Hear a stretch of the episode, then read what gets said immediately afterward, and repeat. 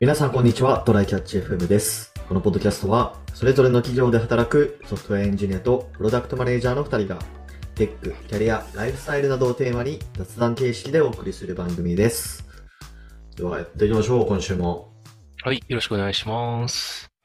ますえっと、これ9月ぐらいまでクラファンをやってた製品だったんだけど、ビクシオンっていうメガネみたいな、メガネの商品あるんだけど知ってる？いや、初めて聞いたんだよ、これ。そう、これ、なんか、もともとフォローしてる人が、あの、なんかすごいエンジニアの人がいるんだけど、その人が、えっと、あれはエヴァンジェリストになってんのかな？として参加してたやつらしくて、あの、まあ、商品として何かっていうと、えっと、なんだろうな、メガネ型のデバイスで、えっと、どこかを見たら、その目の動きの、目の見見てる方向と、そのものの、えっと、遠近感とかを、えっと、自動で認知して、えっと、ピントを合わせてくれるっていうものなんだよね。ね。だから、あの、手元でめっちゃ細かい作業をしてた後にすぐパッと遠くを見たりしても、あの、なんか、こう、機械側が勝手にピント合わせてくれるみたいなタはい、イプのやつ。はい。なるほどなんね。結構ね、すごそうだし、なんか、使ってる人、あの、体験会とかもやってたみたいで、あの、すごい評判良かったらしくて、ちょっと気になってたんだよね。えー、これ、うんいわゆるスマートグラスっていうわけではないのか、これは単純に。スマートグラスが何を指すかによるけど、まあ、あの、いやまあ視覚視あの遠だね。だから、あの、それこそ最近で言うと、アップルのビジョンプロとかさ、あー、あれって要は、なんか、中に OS が入ってんのかな？わかんないけど、それで AR とかできたりするみたいな感じだと思うんだけど、これはなんか今聞いてる感じだと、なんかメガネの延長線みたいなイメージなのかなと思って。そうだね。あの、視覚支援側だね。なので、あの、うんうんもう一個ここ製品も出してたはずなんだけど、あの、暗証、暗証視覚支援、あの、暗いところで物を見ることを支援するメガネとかも出してて、だからどっちかっていうと、その、なんだろうな。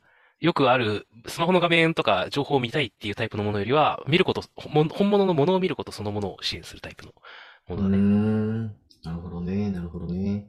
そう。で、なんかすごい、その使い勝手とか性能、バンバンうん、あれがもともといい上に、そのエヴァンジェリストの人が、すげえ技術、技術者でもあるから、あの、はい。ソースコードを全部読んで、あの、ちょっと UI の改善から始めたみたいなことを言い出して、そう。そうなんかうん、もともとそういう自分でバリバリやってたタイプから、なんか Facebook とか入社して、その後 VR でなんかバリバリやって、みたいな。なんかすごい。でも VR が流行り始めたらそろそろ飽きたなっつって他のことやってるみたいな タイプの人なんだけど、ねあなんかそういうね、すごい人が一応監修もしてるし、もともといいものだったらしいと。で、ただね、ちょっと高いんだよ。価格は？あ、の、あれの時点で、あの、クラファンの時点で7万とかだったかな？うん確かうーんで、今いあでもこれ今くらなんだろう？見ると9万9千円になってますね、今。うん。じゃあ、予約あれだな。購入が。うん。あの、やっぱ、ちゃんと買う、普通に買うときは高くなるよっていう。まあ、高くなるっつってもね、物がいいからあれなんだけど。で、あの、なんだっけ、クラファンの、あれが、えっと、目標金額多分500だっけ？なんか、うん500万だったか5000万だったか忘れたけど、なんか、もっと全然下だったんだけど、あの、4億とかまでいったらしくて、ええめっちゃ達成してるやん。そう、なんか何十倍達成みたいなの書いてあって、なんか、まあ、元の一個一個の金額がでかいにしても、じゃあ注文した人結構何千人とか、かなりいるんだなっていう感じの商品だね。いいっすね、いいっすね。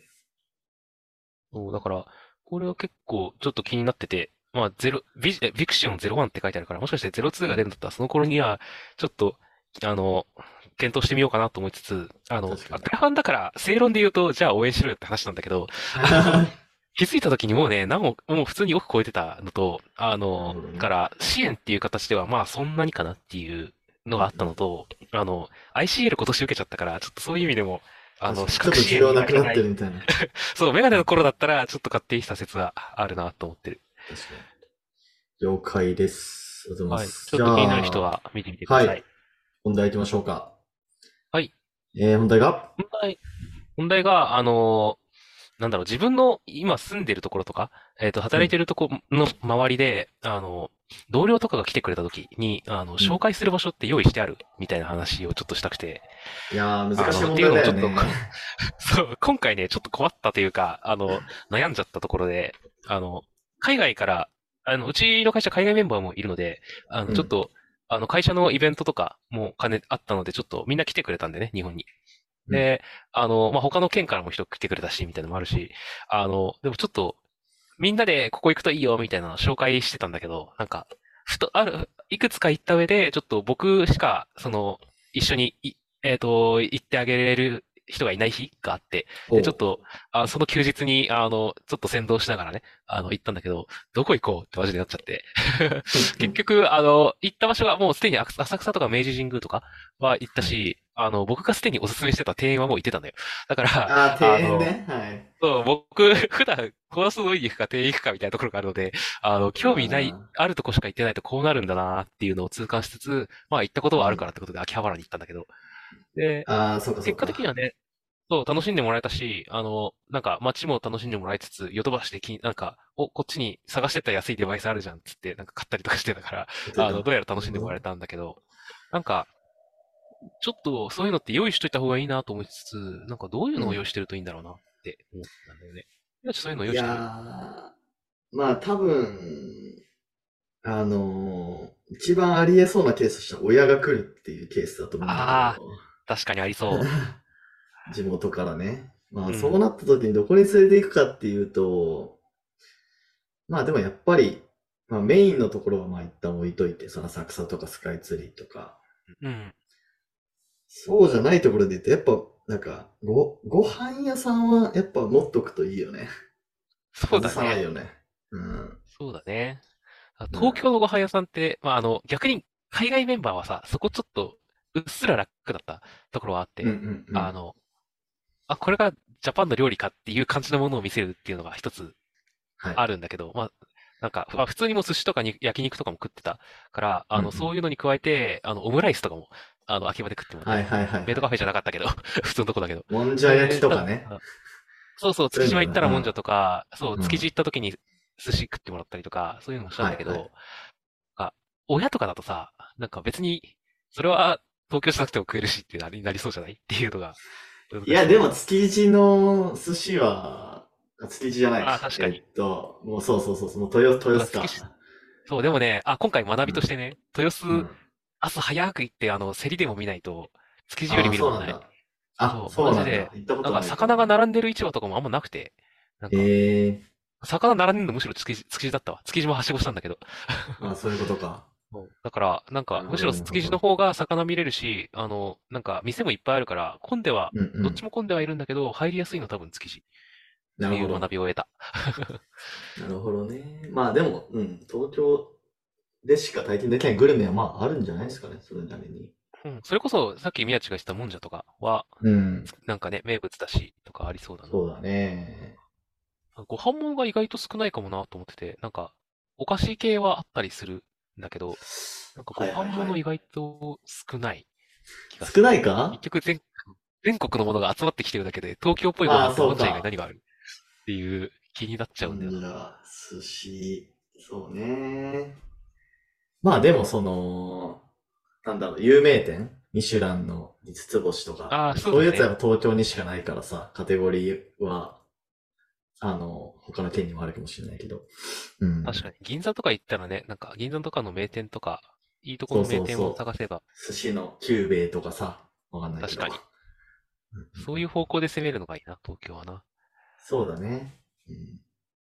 なるほど。じゃあ、この数日、数日？かわかんないけど、その、うん。海外メンバーのエスコートをしてたわけだ。あ、まあ、そう、あの、なんだっけ。土日に、あの、僕を含めて何人かでいろいろ回ったりとか、飯食いに行ったりとかしてた感じだね。で、あの、その前の平日にちょっとおすすめしてた浅草とかも行ってたし、はい。で、御苑とかも行ったらしいから、じゃあ浜離宮、あの、豊洲行って築地行って浜離宮、あの、で、庭園行くかっつって、庭園行って、で、その後なんか、そのメンバーが気になるって言ってたお寺あの、うん。なんだっけ？